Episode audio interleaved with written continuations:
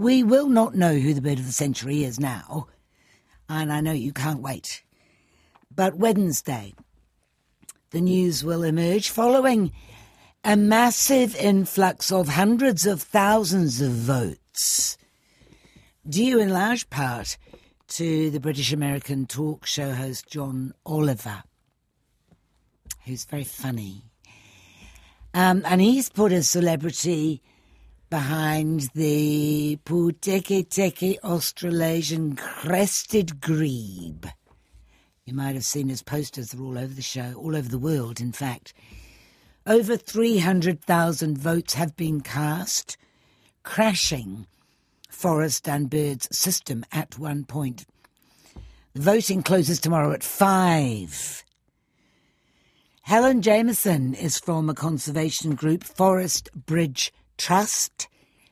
is based north of Auckland, and they're backing what they say is an underbird, the Australasian bittern, the Matuku hurepo. And here it is.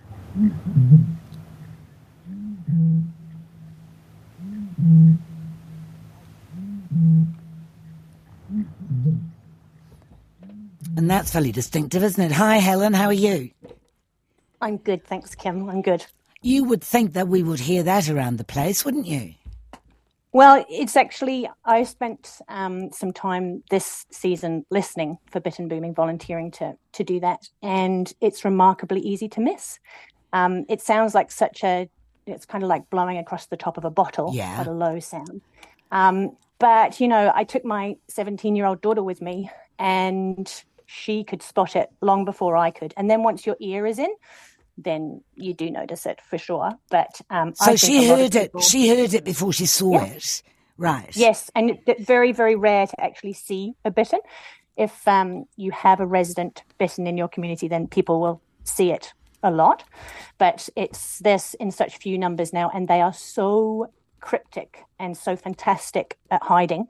The very, very few people have seen one, and I think most New Zealanders have never heard of one, let alone actually heard that sound. So, I'll try this joke again to see if it works for a second time. Once bitten, twice shy. yes, and um, it sounds like you're a bit of a fan there, Kim. Well, But um, there's they, of they stretch. Don't they stretch out and put their beaks in the air and look like Mm-hmm. reeds? Yeah, and so they um, they love to nest and hunt in raupo, raupo, and they are kind of the color of a harrier hawk. And when they stand up, so they're even if they weren't putting their head right up, they would be about the height of your dining table. They're a huge heron, and so it is really mad that lots of us have, you know, even rural dwellers have never seen one. Um, and also stresses how small you know their numbers are now. But How yeah, small? they stand with their beak pointing. Well, nobody knows how many are left. There's definitely less than a thousand. Those were the numbers at the last you know proper tally back in the I think it was the early 90s. And now there could be as few as three to 400 nationwide. So we don't know because they're very, very hard to spot and monitor. And the way conservationists do try to monitor um, the bittern is by listening for the booming. They do it all year, apparently, but in uh, mating season, the males boom. And so what we don't know is uh, am I listening to a bittern out in Tawharanui and then somebody else is, is recording that in the Kaipara, you know, a long way away, and it's the same bittern? And they're looking for a mate. no. And we don't know that. We don't know because they're incredibly hard to find and they're so good at hiding. Yeah. John Oliver, of course, back in the Pūteketeke, he would call that the underbird. Um, so Yes. you want to wrestle back that title for starters, don't you? Well, you know, when I on Monday night or Tuesday morning, I um because I I had, hadn't watched John Oliver, but when I saw it sort of erupting on Tuesday morning, um because you know we had 1500 votes last year for the bittern and we were really pleased with that. You know the Yeah. goal is to have people realize that the bittern exists that there's a really big need to restore their habitat from even um, remnants of wetland through to actual you know big wetlands on on farms and so on. People are starting to do that now which is fantastic. But um, I when i heard on tuesday um, the organisers were saying they'd had 30,000 votes that night. So compared to our thing, we were pleased with almost aiming for a top 10 finish. And um, I think they had 50,000 votes in total last year. And so far, they've had 300,000. You know, this has been yeah. massive. And I felt a little bit um, mealy mouthed about that at first. And then I realized, you know, Bird of the Year is always controversial. all sorts of things have happened in past years. And um, it's great exposure. And if in that process where you vote and then you confirm your vote through your email, you're invited to make a donation to Forest and Bird, who are different from us. Everybody always confuses us because we've got an F and a B in there. We're the Forest Bridge Trust, but Forest and Bird, you know, they can do amazing work with those donations. If a fraction of those 300,000 people donate, um, and it gives us a lot of exposure. You know, um, bird life in New Zealand desperately needs New Zealanders to step up and look after it. We've got a lot of species here that don't exist anywhere else in the world, or if they do, they're in very, very low numbers, even in the other places where they are. You know, like Australasian bittern is in Australia too. And there's been some amazing projects there to um, boost their numbers.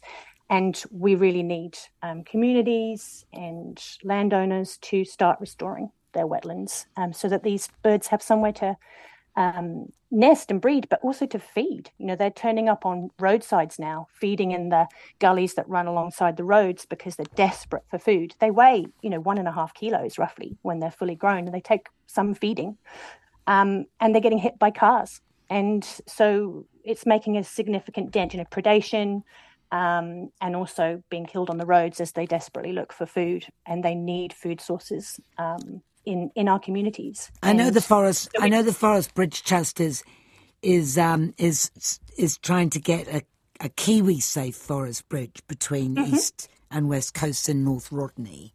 Are you yeah. involved in saving or restoring the bittern habitats there as well at all?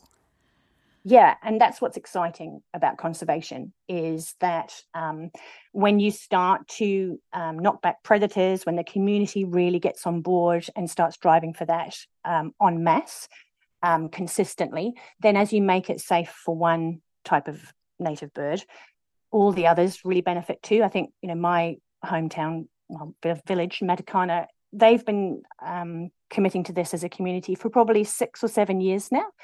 And the that we've had bellbird come back to this area for the first time in 100 years. Somebody sighted a flock of 30 kererū um, last autumn. And so it's very, very exciting what starts to happen. And what's wonderful about it is it draws a community together. You know, people young, from very young children all the way through to retired people.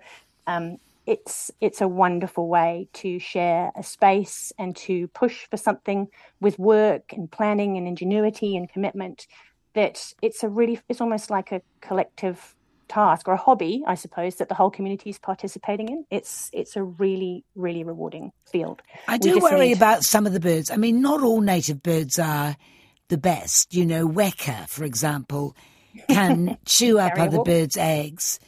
And uh, the blackback gulls. yeah. You know yeah, it's not that's... welcome all is it well, it is welcome all because in a balanced landscape, you know, that's what's always been happening. And that's, you know, they have food sources with other birds. You know, harrier hawks feed on the eggs of bittern, but it's giving the birds that are struggling the most the chance to thrive. And I've spoken to two people actually who have gone gone on to um, our website to click through and you know vote. Um, and they said they were in tears by the time they'd finished looking through the list and because you get five votes. It's not just one vote that you're right. putting in.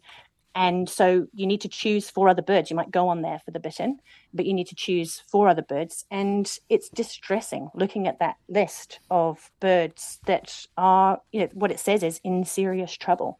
And so that's what's good about you know John Oliver's campaign is that he's given a massive amount of exposure and and Kiwis are talking about it New Zealanders are talking about it because they're irritated or it's controversial or it's foreign interference etc but they are talking about our native wildlife and starting to see you know what could I do? What could I contribute? Where money time um uh, what do you call it? You know um, smarts in terms of things that you can contribute for innovation. And that's a very very important um, conversation to have. Um, we've got the highest proportion of threatened indigenous species in the world. And it's really important that we tackle that. You know, something we've said about the bittern. Here comes the bittern upon you. The bird is upon you. Helen Jamieson, thank you.